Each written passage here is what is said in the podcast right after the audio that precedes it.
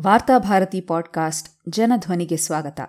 June ಏಳು, ಎರಡ್ ಸಾವಿರದ ಇಪ್ಪತ್ತೆರಡು ಮಂಗಳವಾರದ ವಾರ್ತಾಭಾರತಿ ಸಂಪಾದಕೀಯ. ಆಧಾರ್ ಸಂಖ್ಯೆಯ ಮಾಹಿತಿಯ ಅವಾಂತರ.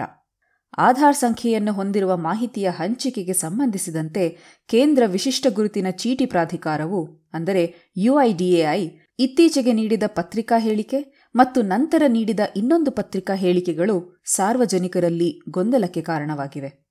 ಮೊದಲು ಆಧಾರ್ ಸಂಖ್ಯೆಯನ್ನು ಹೊಂದಿರುವ ನಕಲು ಪ್ರತಿಯನ್ನು ಯಾರೊಂದಿಗೂ ಹಂಚಿಕೊಳ್ಳಬೇಡಿ. ಅದು ದುರ್ಬಳಕೆಯಾಗುವ ಸಾಧ್ಯತೆ ಇದೆ ಎಂದು ಹೇಳಿಕೆ ನೀಡಲಾಗಿತ್ತು. ಇದಾಗಿ ಒಂದೆರಡು ದಿನಗಳು ಕಳೆದು ಜನಸಾಮಾನ್ಯರಲ್ಲಿ ಈ ಬಗ್ಗೆ ಕಳವಳ ಉಂಟಾದ ನಂತರ ಹೇಳಿಕೆಯೊಂದನ್ನು ನೀಡಿದ ಕೇಂದ್ರ ಎಲೆಕ್ಟ್ರಾನಿಕ್ ಮತ್ತು ಮಾಹಿತಿ ತಂತ್ರಜ್ಞಾನ ಸಚಿವಾಲಯವು ಯುಐಡಿಎಐ ಹಿಂದೆ ನೀಡಿದ್ದ ಹೇಳಿಕೆಯನ್ನು ವಾಪಸ್ ಪಡೆದಿರುವುದಾಗಿ ಹೇಳಿ ಸಹಜ ಎಚ್ಚರಿಕೆ ಕ್ರಮಗಳನ್ನು ಅನುಸರಿಸಿದರೆ ಸಾಕು, ಆತಂಕ ಪಡಬೇಕಿಲ್ಲ ಎಂದು ಹೇಳಿತು. ಆಧಾರ್ಗೆ ಸಂಬಂಧಿಸಿದ ಈ ಎರಡು ಹೇಳಿಕೆಗಳಿಂದ ಆಧಾರ್ ಹೆಸರಿನಲ್ಲಿ ಸಂಗ್ರಹಿಸಲಾಗಿರುವ ಪ್ರಜೆಗಳ ಮಾಹಿತಿಯ ಭದ್ರತೆಯ ಬಗ್ಗೆ ಮತ್ತೆ ಆತಂಕದ ಪ್ರಶ್ನೆಗಳು ಸಹಜವಾಗಿ ಉದ್ಭವಿಸಿವೆ. ಜನರ ಮೇಲೆ ಕಣ್ಗಾವಲು ಇರಿಸಲು ಈ ಆಧಾರ್ ಸಂಖ್ಯೆಯ ಮಾಹಿತಿಯನ್ನು ಬಳಸಿಕೊಳ್ಳಬಹುದೇ ಎಂಬ ಸಂದೇಹ ಸಹಜವಾಗಿ ಮೂಡಿದೆ. ಯುಐಡಿಎಐ ಹೇಳಿಕೆ ನೀಡುವ ಮೊದಲೇ ಲಕ್ಷಾಂತರ ಮಂದಿಯ ಆಧಾರ್ ಸಂಖ್ಯೆಯ ಮಾಹಿತಿಗಳು ಸೋರಿಕೆಯಾಗಿವೆ. ಸರಕಾರಿ ಖಾಸಗಿ ವಾಹನ ರಿಸರ್ವೇಷನ್, ಹೋಟೆಲ್ ಲಾಡ್ಜಿಂಗ್ ಸಿನಿಮಾ ಟಾಕೀಸ್ಗಳಲ್ಲಿ ಕೂಡ ಆಧಾರ್ ಸಂಖ್ಯೆ ಬಳಕೆಯಾಗಿದೆ. ಸಂಬಂಧಪಟ್ಟ ಪ್ರಾಧಿಕಾರದ ಎಚ್ಚರಿಕೆಗೆ ಬರುವ ಮೊದಲೇ ಸಾರ್ವಜನಿಕ ಕಂಪ್ಯೂಟರ್ ಮೂಲಕ ಈ ಆಧಾರ್ ಚೀಟಿಯನ್ನು ಡೌನ್ಲೋಡ್ ಮಾಡಿಕೊಂಡ ಸಾವಿರಾರು ಉದಾಹರಣೆಗಳಿವೆ. ಹೀಗಾಗಿ ಮೊದಲಿನ ಪ್ರಕಟಣೆಯಿಂದ ಗಾಬರಿಯಾಗಿದ್ದ ಜನಸಾಮಾನ್ಯರು ಸಂಬಂಧಿಸಿದ ಸಚಿವಾಲಯ ನೀಡಿರುವ ಎರಡನೇ ಸ್ಪಷ್ಟೀಕರಣದಿಂದ ಇನ್ನಷ್ಟು ದಿಗಿಲುಗೊಂಡಿದ್ದಾರೆ. ಆಧಾರ್ ಸಂಖ್ಯೆಗೆ ನೀಡಿರುವ ಮಾಹಿತಿಯ ಸುರಕ್ಷತೆಯ ಬಗ್ಗೆ ಹಿಂದಿನಿಂದಲೂ ಸಾರ್ವಜನಿಕರಲ್ಲಿ ಸಂದೇಹಗಳಿವೆ. ಆದರೆ ಈ ಮಾಹಿತಿ ಸಂಪೂರ್ಣ ಸುರಕ್ಷಿತ. ಅದನ್ನು ಪ್ರಜೆಗಳ ಮೇಲೆ ಕಣ್ಗಾವಲು ಇರಿಸಲು, ಇಲ್ಲವೇ ವಾಣಿಜ್ಯ ಉದ್ದೇಶಗಳಿಗಾಗಿ ದುರ್ಬಳಕೆ ಮಾಡಿಕೊಳ್ಳಲು ಅವಕಾಶವೇ ಇಲ್ಲ ಎಂದು ಸರಕಾರ ಆರಂಭದಿಂದಲೂ ಸ್ಪಷ್ಟೀಕರಣ ನೀಡುತ್ತಲೇ ಬಂದಿದೆ. ವಾಸ್ತವಾಂಶ ಹೀಗಿರುವಾಗ ಜನರಲ್ಲಿ ಆತಂಕ ಮೂಡಿಸುವ ಒಂದು ಹೇಳಿಕೆಯನ್ನು ನೀಡಿ, ನಂತರ ಆತಂಕ ಪಡೆದಿರಲು ಇನ್ನೊಂದು ಸ್ಪಷ್ಟೀಕರಣ ನೀಡಿದ್ದೇಕೆ ಎಂಬ ಪ್ರಶ್ನೆ ಸಹಜವಾಗಿ ಸಾರ್ವಜನಿಕರಲ್ಲಿ ಉದ್ಭವವಾಗಿದೆ. ಇದನ್ನು ನಿವಾರಿಸುವುದು ಒಂದು ಹೇಳಿಕೆಯಿಂದ ಸಾಧ್ಯವಾಗುವುದಿಲ್ಲ. ಭಾರತದಂತಹ ಅನಕ್ಷರಸ್ಥರ ಸಂಖ್ಯೆ ಇನ್ನೂ ಸಾಕಷ್ಟಿರುವ ದೇಶದಲ್ಲಿ ಜನಸಾಮಾನ್ಯರು ಇಂತಹ ಸೂಕ್ಷ್ಮ ವಿಷಯದಲ್ಲಿ ಹೇಗೆ ಜಾಗೃತೆ ವಹಿಸಬೇಕು? ಸ್ವಂತ ಕಂಪ್ಯೂಟರ್ ಹೊಂದಿಲ್ಲದವರು ಆಧಾರ್ ಗುರುತಿನ ಚೀಟಿಯನ್ನು ತಮ್ಮ ಅವಶ್ಯಕತೆಗಾಗಿ ಎಲ್ಲಿ ಡೌನ್ಲೋಡ್ ಮಾಡಿಕೊಳ್ಳಬೇಕು?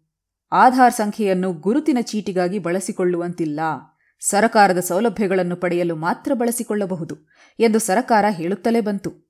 ಆದರೆ ವಾಸ್ತವವಾಗಿ ಹೋಟೆಲೊಂದರಲ್ಲಿ ಕೊಠಡಿ ಪಡೆಯಲು, ಬಸ್, ರೈಲು ರಿಸರ್ವೇಷನ್ಗೆ ಹಾಗೂ ಇತರ ಖಾಸಗಿ ಕಂಪನಿಗಳ ಕೆಲಸಕ್ಕಾಗಿ ಆಧಾರ್ ಸಂಖ್ಯೆಯನ್ನು ಕಡ್ಡಾಯವಾಗಿ ಕೇಳುತ್ತಿವೆ.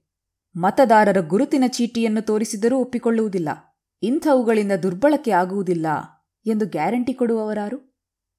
ಸರಕಾರ ಏನೇ ಹೇಳಲಿ, ದುಡ್ಡು ಕೊಟ್ಟರೆ ಏನು ಬೇಕಾದರೂ ಸಿಗುವ ಈ ವ್ಯವಸ್ಥೆಯಲ್ಲಿ ಆಧಾರ್ ಸಂಖ್ಯೆಯ ದುರ್ಬಳಕೆಯನ್ನು ತಡೆಯುವುದು ಅಷ್ಟು ಸುಲಭವಲ್ಲ. ಕೆಲವು ವರ್ಷಗಳ ಹಿಂದೆ ಐನೂರು ರೂಪಾಯಿ ಪಾವತಿ ಮಾಡಿದರೆ ಲಕ್ಷಾಂತರ ಸಂಖ್ಯೆಯಲ್ಲಿ ಆಧಾರ್ ಸಂಖ್ಯೆ ಮತ್ತು ವೈಯಕ್ತಿಕ ಮಾಹಿತಿಯನ್ನು ಡೌನ್ಲೋಡ್ ಮಾಡಿಕೊಳ್ಳಬಹುದು ಎಂದು ವರದಿಯಾಗಿತ್ತು.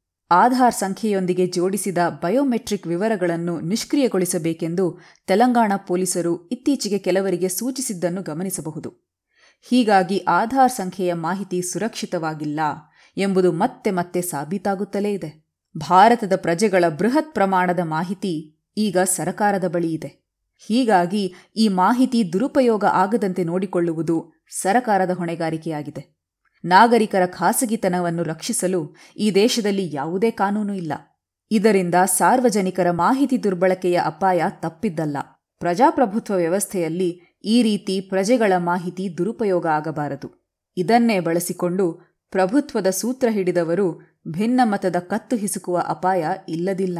ಜನತಂತ್ರದ ಸಕಲ ಅಂಗಾಂಗಗಳು ದುರ್ಬಲವಾಗುತ್ತಿರುವ ಈ ದಿನಗಳಲ್ಲಿ ಆಧಾರ್ ಸಂಖ್ಯೆಯ ಮಾಹಿತಿಯ ಸುರಕ್ಷತೆ ಬಗ್ಗೆ ಪ್ರಜೆಗಳ ಆತಂಕ ಸಹಜವಾಗಿದೆ. ಅಧಿಕಾರದಲ್ಲಿ ಇರುವವರು ಪ್ರಜೆಗಳಲ್ಲಿ ವಿಶ್ವಾಸ ಮೂಡಿಸುವಂತಹ, ಸುರಕ್ಷತೆ ಬಗ್ಗೆ ಸಂದೇಹ ಬರದಂತಹ ಕ್ರಮಗಳನ್ನು ಕೈಗೊಳ್ಳುವುದು ತುರ್ತು ಅಗತ್ಯವಾಗಿದೆ. ಇಂತಹ ಪ್ರಶ್ನೆಯಲ್ಲಿ ಸರಕಾರವನ್ನು ನಂಬಿಕುಳಿತರೆ ಸಾಲದು. ನಾಗರಿಕ ಹಕ್ಕುಗಳ ಸಂಘಟನೆಗಳು, ರಾಜಕೀಯ ಪಕ್ಷಗಳು ಎಚ್ಚರ ವಹಿಸಿ ಆಧಾರ್ ಸಂಖ್ಯೆಯ ಮಾಹಿತಿ ಯಾವುದೇ ಸಂದರ್ಭದಲ್ಲೂ ದುರುಪಯೋಗ ಆಗದಂತೆ ನೋಡಿಕೊಳ್ಳಬೇಕಾಗಿದೆ.